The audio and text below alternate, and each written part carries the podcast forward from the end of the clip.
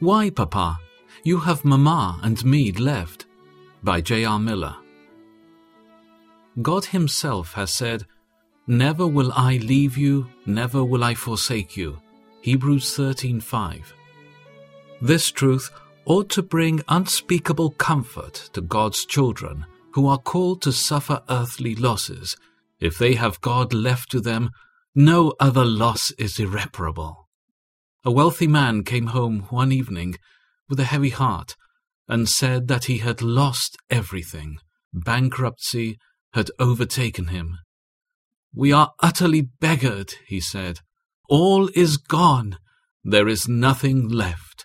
We must leave our home and beg for tomorrow's bread." His little five-year-old daughter crept up on his knee and, looking earnestly into his despairing face, said, "Why, Papa, you have Mama and me left?"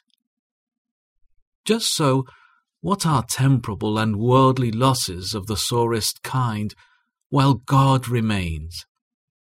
Yes, what is the loss of money, houses, costly furniture, and other possessions, while God's love remains? There is surely enough in Him to compensate a thousand times for every earthly loss.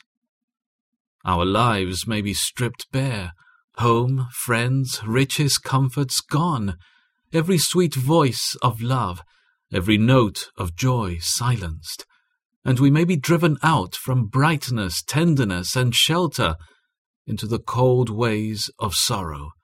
Yet, if we have God Himself left, ought not this to suffice? Is He not in Himself infinitely more than all His gifts? If we have Him, can we really need anything else? The Lord is my shepherd. I have everything I need. Psalm twenty-three, one.